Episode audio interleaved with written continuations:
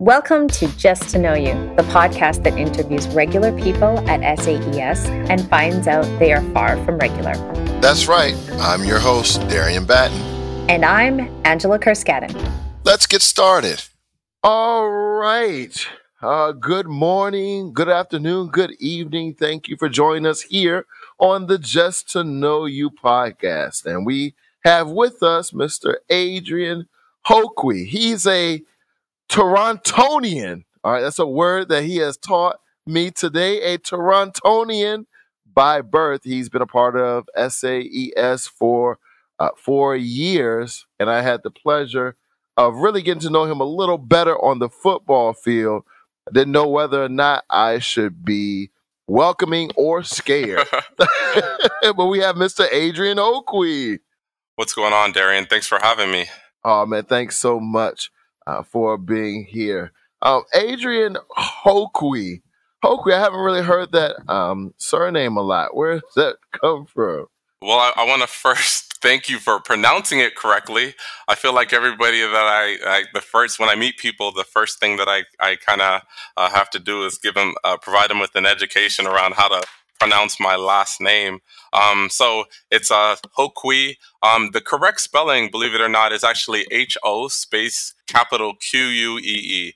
Uh, so there's a space between the the the Ho and the Qui. Um, it's actually Chinese. My my great grandfather on my mom's side is Chinese, um, and he migrated to uh, Jamaica from uh, China, and that's where my grandfather was born. My mom was born and then shortly thereafter she migrated to toronto and that's where i was born is there any reason behind the migrations or was it just moving just moving you know her her mother uh, moved to toronto there's a there's a huge west indian population in toronto so you know a lot of west indians either you know migrate to like you know i think of the kind of the hot spots being the, the Miami area, the New York area, and Toronto. There's a huge West Indian population. So if I had to like, it's so tough now when I'm like when I'm answering the question of where I'm from because it's like I'm West Indian by parentage, right? I'm Torontonian by birth. I'm a New Yorker by transplant. We'll get there eventually. uh, I'm a Bostonian by education and occupation. That's where I like first started to work. My wife jokes I'm a Midwesterner by marriage. Tell me about growing up in Toronto. Yeah, no, I, I have fond memories of my like experience kind of growing up in, in, in Toronto. It was incredibly diverse. It actually reminds me a lot of like, you know, my my classes here at SAES. Uh, just a diverse population of young uh, of, of, of young people. I grew up like in all of my classes. There were students from Pakistan, Sri Lanka, China, uh, Brazil. Um, it was you know, oftentimes they talk about places like New York being like a melting pot, but even within New York, it feels really segregated at times. But in Toronto, it was definitely everywhere you looked. Like the, when I would go outside and play on my block, I was playing like many of my friends, again, were Indian and from China. My best friend was from China growing up. So it was a really diverse experience growing up. I miss the weather growing up around the snow. You know, just it, it takes me to move to Saudi Arabia to miss the cold. But um, you know, we just just fond memories of like, you know, going sledding and skating and pulling out the hockey stick and, you know, getting on the on the ice but yeah, I grew up in Toronto. It was my mother and my brother and I. Um, my brother is a year and a half older than me. I'm the second of, of four siblings, uh, but there's actually a 15 year difference between me and my sister, um, and then a 20 year difference between me and my youngest brother. Um, so uh, my mom, yeah, she uh, she took a bit of a break, uh, but she started early. It was just the the three of us in Toronto, and she's a single parent uh, raising raising two, you know, brazen uh, boys, and you know, just doing everything that she can to provide for us, and just really good memories of childhood. Like we were, we didn't have everything we wanted, but we had everything that we needed. She worked really hard to kind of instill us with the values of like, you know, just hard work and and sacrifice and and uh, compassion and you know she she was playing the role of mom and dad so I, I think around the age of 13 i think it was eighth grade uh, my mom met my stepfather at Caribana. I'm not sure if you're familiar with Caribana, but it's the largest West Indian festival in North America. So that happens every year, the first weekend in August. And my stepfather, he had like I think he was on a guy's trip out in Toronto and met my mom. And shortly thereafter, they got married, and we then moved to New York.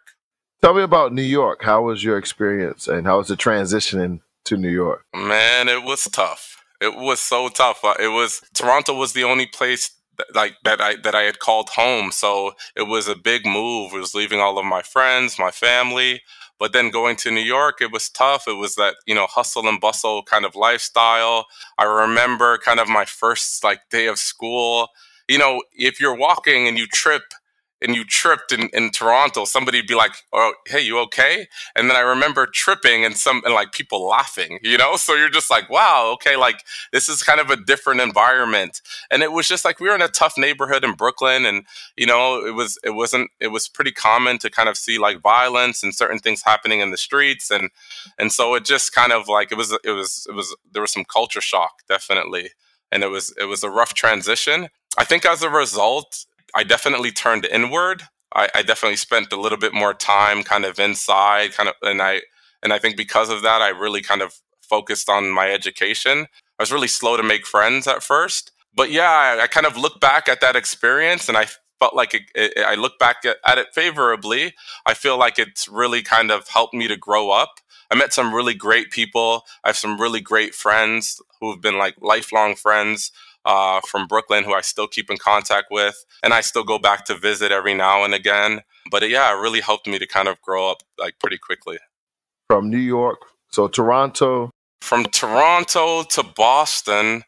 Uh, from Toronto to New York, and then I finished middle school and finished high school in in in, in New York. I was in a um, thankfully I was I was zoned. So the way that it works out in, in New York is that you're you go to whatever high school you're zoned and uh, you're zoned or you live near, and uh, and then they have exam high schools that you'll take an assessment to place into. And I was uh, thankfully I was I was zoned at one of the exam high schools in Brooklyn, so it was one of the better high schools. So I didn't have to take the exam to get into the high school my freshman year, I remember my mom just, you know, sitting me down and talking to me about like, you know, there's three different tracks at this school. Like there's a collegiate program where you take like like general classes and then there's like uh, humanities and there's a medical science program and these are like enrichment honors programs. But you need to like you know have a certain grade point average to get into these programs. And i think it was like a 95% historically i was a bit of a class clown in toronto and i didn't really work hard at school and i was just kind of like oh mom like I don't know if that's going to happen. That sounds great. And, you know, uh, she just, you know, kept encouraging me and just holding me accountable. And I worked really hard my freshman year and I was able to get myself into the uh, medical science program. So after that, you know, all of my classes were like, I was in the gifted program and it was a great experience. The sad thing was that, you know, my freshman year in the quote unquote regular classes, I saw people who looked like me. And then when I got into the honors program, I was the only I was the only black person in the class, right? So it was uh, it was like two different worlds, like in, in within the same school. But it was, you know, provided me with the right amount of challenge, and I worked really hard, and I graduated, and then made the decision to go to Boston for school. Uh, and what what uh, influenced your decision to pursue school in Boston? At the time, uh, I feel like like you know, similarly to like you know a lot of young boys. I, I wanted to be an athlete. I wanted to be like a professional basketball player. I think I started out as like a baseball player, and then I wanted to be a basketball player. And then I was like, all right, well, uh, if I don't, my mom's always talking about a backup plan. So I was just like, all right, well, I'll be a doctor. And then I was just like, I was doing a lot of research, and I said, well, all right, there's this thing called sports medicine, and it's kind of merging uh, the best of both worlds. So you can kind of, you know, whether it's physical therapy, athletic training, you know, it's it's the whole, you know, the the the medicine with with the sports. And I and I decided I wanted to go into physical therapy, but I wanted to. The goal was to be a physical therapist for a professional basketball team. So I just looked into schools that had a uh, physical therapy program in Boston. BU had a pretty competitive program. I think I also applied to UConn and to the University of Miami and a bunch of other schools. I just ended up deciding on going to Boston. My uncle at the time lived in Boston, and I'd been there a few times. And it was, you know, I definitely wanted to get out of New York, but I wanted to be relatively close to home. And it's only four hours away. So I ended up making the decision to go there. So I was admitted into a six year doctorate program for physical therapy, and it was a combined program with athletic training. I know a lot of people, when you think of athletic training, it's a bit of a misnomer because people think that you're training uh, athletes, but you are actually you're the guys wearing the khakis and the fanny packs and running onto the field when a person gets hit hurt, and you're doing the taping the ankles before the games. You know, so uh, people think that like you're actually training them, and that's part of it, but that's like a, a, fraction of what you do. But yeah, I was in, admitted into a doctor program for physical therapy, a dual program with athletic training. So it was a seven year program. Went to Boston, had an amazing, uh, amazing experience there. Met a lot of great people. I was heavily involved on campus, so I was like an RA. I was a student advisor, student ambassador for orientation. You know, I enjoyed my classes there. I really, enli- I really enjoyed kind of the challenge with all the different sciences. And what I appreciated about the athletic training program is that there was a clinical compor- uh, portion to the uh, program where each trimester you'd be signed a team. So uh, you'd have a certain amount of hours that you would have to do, like commit. And so I think my first year I was assigned with like women's ice hockey. So after class, I'm going to practice to meet uh, to meet uh, uh, i'm going to the women's ice hockey practice and i am shadowing an athletic trainer. So i'm there i'm taping ankles i'm at the games and i am kind of the apprentice to an, an athletic trainer a certified athletic trainer. So that happened pretty much every trimester that i was in school. So i had different different kind of rotations uh, I think my most favorite was working with the men's basketball team my senior year. I worked with them for a whole year. So you travel, you go to the games. Um, so you're you're trying to balance that in school, but it was an amazing experience. And it seems like it, it puts you back into your realm of being with diverse people because for sure yeah the people groups that may not normally mesh on campus you got to be a fly on the wall at every uh, in every single organization. That's really exactly. Really neat, Exactly. I, I, think even just being an ambassador for orientation and meeting the new students who were coming each year that were starting in the fall, it was just a great opportunity to just interact with students and parents, incoming students, and kind of show them the way and answer questions and make sure they're ready to get the year started. And then working with athletes, you know, that was this an amazing experience because a lot of them are coming from all over the world as well. And then being a uh, RA, you know, living in a dorm and managing that part and just interacting with the people that lived in my uh, building and uh, developing relationships with them. So just uh, I, I look back at my experience at BU and just Boston in general. Boston was really good to me, even after so I'm sure like the next question is like, well, why aren't you a started? Why aren't you an athletic trainer or physical therapist? We are gonna right? get there. So, you know, the, the, journey. I was wondering how right. we get to teaching in Saudi Arabia, but exactly, exactly. So you know, as much as I enjoyed the experience of of being an athletic trainer and being around athletes, there was definitely something that was still missing for me, and it wasn't. Eh, I I I every like I. It was sometime around my senior year where I was like, "This is fun." But I just couldn't see myself doing this forever. And I just, I just, like something was missing. I didn't really feel fulfilled by the work. And I had always worked with young people. Like when I was in high school, I worked at an after school program. I tutored all the time. When I was in college, I mentored uh, with this organization called like Straight Ahead Ministries. And they, their, their job was re- they really like, uh, their job was to help and support young people who were kind of getting out of jail and and trying to kind of acclimate themselves back to society and getting back into school. And I worked and I mentored with that with that uh, organization, and I tutored, and I was in schools, and I was volunteering, and I just felt more fulfilled from that work, but I still was shying away from going into teaching because I always looked at teaching as the things that the thing that people kind of fall into when they're not good at anything else sadly and that's just being honest like that's how i looked at teaching at first when i was in my like 20s and then and then i was like you know the narrative out there teachers don't make any money that also played a role because you know i'm i i want to make sure that you know i can give back to you know i have a well pay, paying job so i can give back to my mom who sacrificed so much for us growing up so i'd always shied away from it but then you know i said i'll take some time I ended up graduating with my bachelor's in athletic training, and I took some time off to just kind of figure out what was next. And you know, I just found myself like over time, just organically, I was going into class. uh, one of my fraternity brothers, he was a teacher, science teacher. I, I went into his class and I was helping out over there. I was working at a, uh, a program called Upward Bound. I don't know if you've heard about Upward, yeah, Upward Bound. I was working with them and I, I was working with them during the academic year, but also during the summer, which was an amazing experience. And then over time, I just was like, like I love I love developing and connecting with young people and but I just had grown tired of being and like an ancillary part of their development.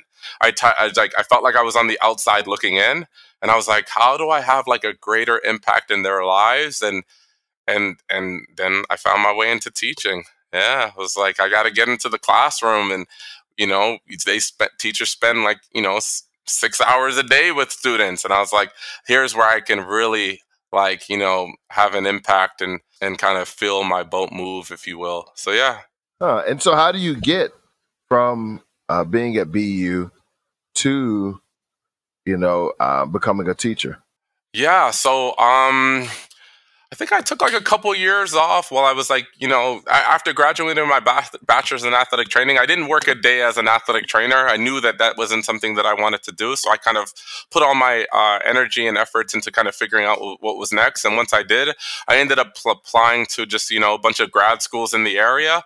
I ended up applying to like Boston College, I think UMass and Harvard and then I was accepted into uh, Harvard. You know, I ended up uh, uh, uh, accepting the offer to go to Harvard for grad school. So they had an urban education program there. How was the Harvard as an education? It's a renowned institution. Yeah. You know, give us the insight of uh, a Harvard grad. Yeah, you know, it's so funny because uh, when I think back to my experience at Harvard, if I'm being like 100% honest, it was a really tough experience. Like, Darian, I was dealing with, like, shortly after the moment I got my acceptance, I remember I think I was tutoring a young a young person at the time, and I remember just kind of running off and like calling all of my friends, and like I was so amped up. And then like moments after that, that like elation like shifted into like imposter syndrome, like times a hundred. You know what I mean? So this and this wasn't something that stayed with me for a night. Darian, this was something that literally stayed with me my entire experience at Harvard. It was something that I would it would those feelings I, of inadequacy and self-doubt I took to my first class. I took to all the classes thereafter. And like the load, it was pretty over time, it just became harder to carry you know, I graduated and things where, where things worked out well. And, you know, even along the way, I got really positive feedback from all of my teachers, but I was really in my head and it was kind of like a defining moment. I look back at that experience and I think, you know, I'm 12 years removed from grad school. And those same kind of feelings, those knots in my stomach that I felt when I was at Harvard, or those feelings of inadequacy and self doubt, they still are with me today. The only difference is that, like, that my experience at Harvard was kind of like my awakening. It was the first time in which I was like consciously aware of the negative narrative that was playing in my head. And I couldn't use kind of like my savvy or my intellect to kind of work around it. I had to face it head on and I had to kind of come up with coping strategies and ways to just kind of like sit with those feelings. So today it's kind of a daily practice of me kind of reminding myself that I'm a capable human being that despite some of the anxieties that I experience with new opportunities and new challenges that I have what it takes but that was like it was a really defining moment in my life and one in which i'm thankful for um, because i felt like it was the moment in which i kind of began to get to know like who, who adrian is or who i am huh. and where do you think the negative narrative uh, was derived from yeah that's a good question you know i think I think part of it was just me drinking the Kool Aid, you know, because ha- Harvard is like, oh, you know, you grow up, Harvard is like the pinnacle, right? right. And so, yeah. and then part of it was just, I think, I, if I had to say, I, I would probably, I'd probably attribute it to the fact that I, I, I could have been challenged a little bit more growing up, put in situations that forced me to kind of reach beyond my grasp and really stretch myself academically and emotionally. And I feel like that was really like, that was like the first time in my life where I not only was like drinking the Kool Aid about what that experience would be like, but I was beginning to like question myself whether or not like I measured up. And I hadn't been in any other spaces where I questioned myself in that way. You know, everything worked out in the end. And I, I kind of, I'm really thankful for that experience because I, I feel like I, I learned a lot about myself. Huh. I wonder, um, I think there was a point where, I think there is a point where you kind of realize that it's not that people are naturally smarter than you. Right. You know, it's just right. the the work that you put in. Exactly. Exactly. And and it taught me a lot about kind of like, you know, preparation and just kind of like I just needed to work a little bit hard. I had to work a little harder and I needed to invest time and things came to me like relatively easy. I didn't have to study that hard. I didn't have to do things when I was in college. I didn't I, I, worked hard, but I just didn't have to like push myself to the max in that way. And when I got to Harvard, I, I, definitely needed to apply myself in a different way. And things worked out really well. I got really positive feedback along the way. But even in like in spite of that, it just didn't do anything for kind of how I was feeling at the time, you know?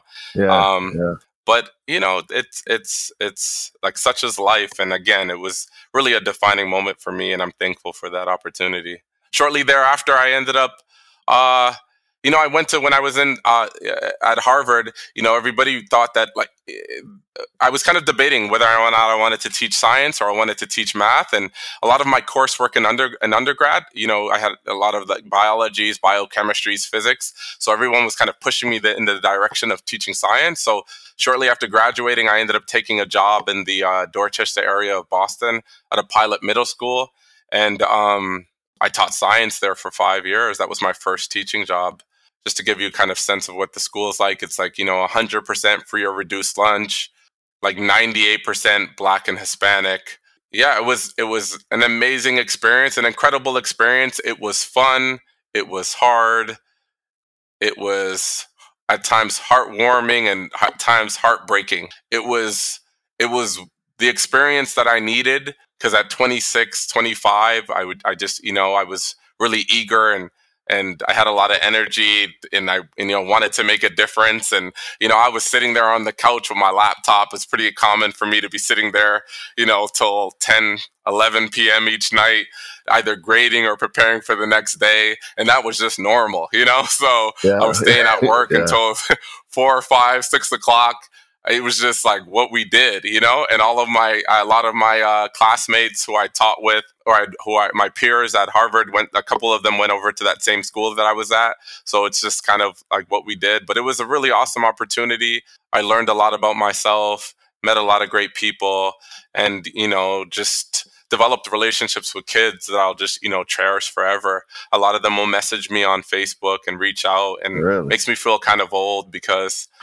you know, some of them are like 20, what is it? Goodness. Like I've been teaching for 12 years. So they're like 25, 26. Some of them, you know, finished their grad programs. They're reaching out. They have kids. And I'm like, goodness. I remember when you were sitting in my seventh grade science class. It was, it was awesome.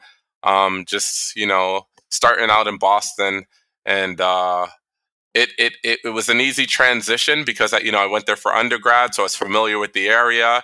You know, did grad school there, so it was it was kind of nice to kind of give back to the community in which I had kind of like had given me so much. It seems like you go from diverse to less diverse to more diverse to less, you know, because now now you're in a place in Saudi Arabia where you're on, you know, you're you're in a diverse place seemingly. Um, again, how do you make the tr- the transition from. I'm not sure if Dorchester is inner city. Um, it is for, inner city. It, yeah, yeah, very much so. Yep. How, how do you make the transition from Dorchester, or what happens in your life to move you from Dorchester to Saudi Arabia?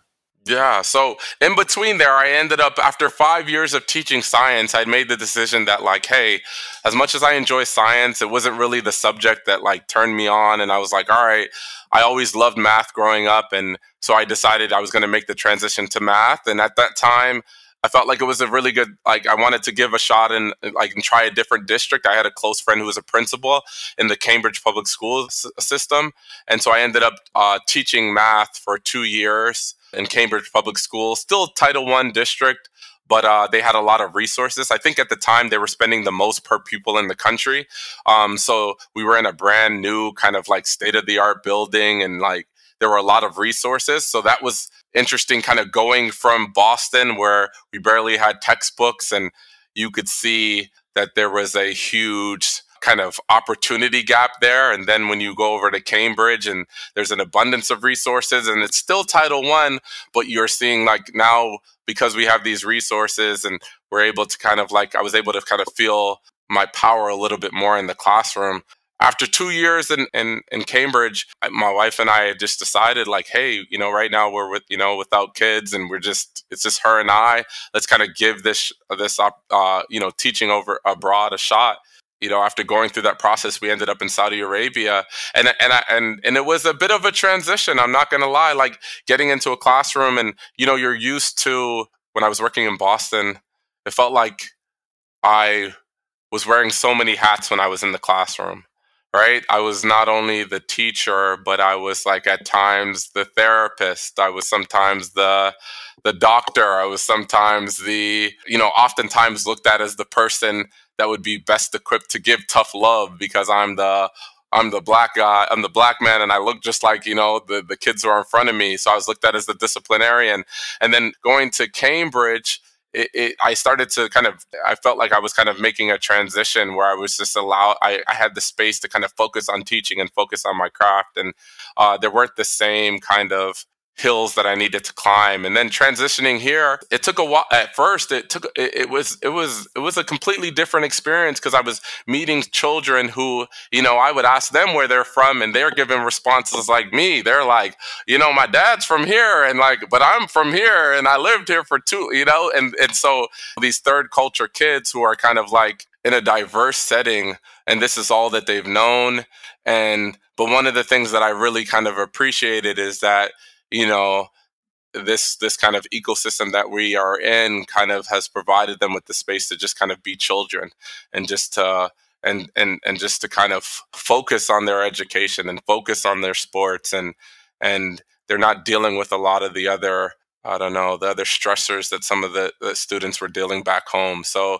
that that was I felt like I could just focus on teaching and it was it was a necessary change. I think it was me kind of coming me going from Boston to Cambridge and from Cambridge to Saudi Arabia as much as it was me looking for a new experience, it was also me kind of putting myself first because I had kind of been burnt out over time working in in, in the Boston public school systems and and working in these high need districts. I, I was I was uh, kind of you know debating if I still even wanted to be a teacher because I just had put so much energy in. And as much as it, you know, you you have your victories and and you you you know you hear back from students every now and again. That's kind of at times it felt like it was few and far between. And so I just kn- know, knew that I needed to put myself first. And and so yeah, here here I am. You know, I think it's interesting because it's it's a plight that um, many may not understand um, and maybe some do, but as a black male, it's almost like you can't go pursue anything until you go back. Because I, I did the same thing. You, right, know, you go right. back, you teach into you know a low SES district. You got to yep, go yep. there. Um, I'm not sure if it's like earning your clout or whatever, but I, I, not until I got here did I realize that not everyone feels that pull. We don't necessarily have to. It's not a have to. Right. You know what I mean? It's um, not you, a have to. You feel yeah. the pull to do it and, right. and you do it and it it kind of feels a certain section in your soul it's tough because because as a black once you make the decision as a black male to go into education like there's very few of us right so they're already like we know where to put you you're gonna be we want to put you here right and we need you're gonna have such a like an amazing impact with these young people and it's really easy like i firmly believe that if you're not you know, my dad always says that if you're not kind of aware of your own agenda, you'll become somebody else's agenda. And and you and so I, I I believe that like, you know, there's this huge push. And, and for me, I, I got into education because I did want to have a greater impact in, in the in the lives of black and black and brown, poor black and brown children. Like that was it. Like I wanted to make an impact. And then over time I was just like, okay, now I've given so much and and and I just felt like I didn't have uh, like you know anything really left for me, and like so like I knew over time this wouldn't be sustainable. So I was de- debating, do I still want to teach? And then I was like, no, I really enjoy teaching, but it just has to happen in a different environment. And and even you know today, I don't know if you'd call it survivor's guilt, but sometimes I sit here in Saudi Arabia and there's a tremendous amount of guilt that I, I feel because I'll look in some of my classmates and some of the people I taught with are still teaching back in, in, in, in Boston. And, and, you know, for a while I was just like, well, what's wrong with me? And why am I not? Why couldn't I stick it out? But ultimately, you know, I did, I did what I felt like, you know, was best for me. And, you know, I, I mentally, I feel that much better. And, I think overall it's just been a great experience for me and my family, and a, and it'll be an amazing experience for my kids growing up here. You know, it's interesting because oftentimes I think we get pulled into a monolith, um, but from listening to your story, your story is just as much connected to being an international, multicultural individual, right, as it is to being, you know, a part of uh, black culture as well. Exactly. You know, when you talk about your origins, it's very diverse, you know, and so you know because I have survivor's guilt or you know guilt from as well, yeah. and it's like you know I want to explore different parts of myself. You know, I I I, I have no problem exploring you know inner city and loved every part of it. You know, and and you know give every piece of myself to that, but I also want to explore some of these diverse angles and you know looking at your your heritage and where family comes from. You know, it's and it can be quite difficult to explore the various spectrum of exactly. who you are if you're in specific environments. Well said. Well said. I, I think this journey, you know, I've learned so much about myself. And like you said, I wouldn't necessarily have the mental space, the resources to be able to do that if I was still back home and and so yeah, I'm just really grateful for the opportunity. I'm happy that my that my wife was down to give it a shot and yeah, it's uh, it's been a fun ride, and I'm just even more excited for my children to grow up in an environment that's really kind of mirrors the environment that I experienced when I was in Toronto. They'll come home and they'll talk about you know their friends they're at daycare right now and they're like you know they have friends who you know are arab friends they have friends whose parents are from the states they have some friends whose parents are canadian. You know it's just it's been kind of i i, I really i really just appreciate kind of the life that we are are being able to provide them with this experience working here mr uh, Hoquee, i know you have to go um, but I, I want to ask you one question. Yes. Okay. And then we'll head on out. so okay. you have to give your children, your yes. children, um, and you have twins. I do have twins. All right. So. Man, I have a funny. I have twins, and I did not. Ex- I did not even go into this game of like, you know, because like I, you know, we wanted kids, and but I never thought twins would even be possible, like at all. So I have a funny story about that, but I know we're running out of time. So uh, go ahead and ask your Man, question. You, are more potent than you know you are. All right, man. So Darian, let me tell you this: my my wife, it was about hundred percent certainty that we were going to have twins, but I didn't find that out until the doctor uh, walked into the room during the ultrasound and said, "Hey, well, do you notice anything special here?" So every grandchild on my wife's side, on my wife's mother's side of the family, uh, has a set of twins. Every. Every grandchild. What? Every grandchild. So her grandmother was a twin, and they say it skips generations. Yeah. Every grandchild has a set of twins. Like gave birth to a set of twins. That's on her mother's. That's something you bring up on the first date. I need to know. right? Right? So then I'm all here. We're getting ready to onboard. We our, our paperwork was taking a while to, for Saudi Arabia. We decided, all right, we're going to go out to Las Vegas. We, you know, we had got rid of all of our stuff. We're hanging out at my parents' house. We go out to Las Vegas, Darian, and what happened in Vegas didn't stay in Vegas. They're running around. they're running around in my house right now. Like they, they're they're three and a half running around in my house. so so yeah. But I, I am sorry, man. What was your question?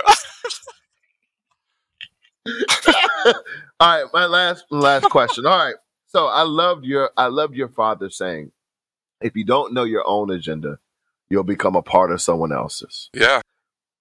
You have one saying that you can leave with your kids. You're going to leave them with a wealth of knowledge, you know, just by talking to you. I know you're going to leave them with a wealth of stuff. But one thing, this podcast, they're going to listen to this far beyond your years. And you have one thing that you want to leave to your twins that they can carry with them forever. What do you say to them? Oh wow, that's deep. Pause for dramatic effect. wow. If I had to say anything to them, I would tell them to grab hold grab hold to their inner child and to never let go. Mm. I think about what being a father has taught me and like my kids, they've just like reminded me about so much about acceptance and have reminded me about how important it is to express your emotions because kids will just tell you how they feel. Like they live in the moment. They find joy in like the simple pleasures. They're curious. They're fearless. So I would tell them to kind of like hold on to their inner child because I think that over time, whether it's life, schools, institutions, whatever, I think over time, like we, lo- we lose that inner child and we're not we're not as curious and we're not living in the moment we're worried about i spend so much time trying to just stay in the present. Like I have to consciously remind myself to remain in the present. And so I would tell them to grab hold to their inner child and to never let go. I tell you, Adrian Hokie, Hoqui, Hoqui. Hoqui, man, Hoqui. Oh, Adrian Hoqui. it has been truly a pleasure. Um, I feel like I know you a little bit better, not just when you're talking trash on the football field. oh man, I, I talk trash knowing that there are very few times I have to line up against you. You know, so, so that's why I talk my trash because I know that like if I had to line up against you, I probably wouldn't be saying anything. well, it has been awesome, sir, um, and thank you so much uh, for your time, and we are thankful for the opportunity just to know you. Uh, thanks, Darian. Thank you for listening to Just to Know You. We would like to thank our amazing tech man, Mr. Kent Arimura, Sterling McDonald for the podcast music, and the SAES community. See you next time. If you know anyone who you think has a great story to tell, we would love to hear about it. Please send an email to either Angela, Darian, or Kent.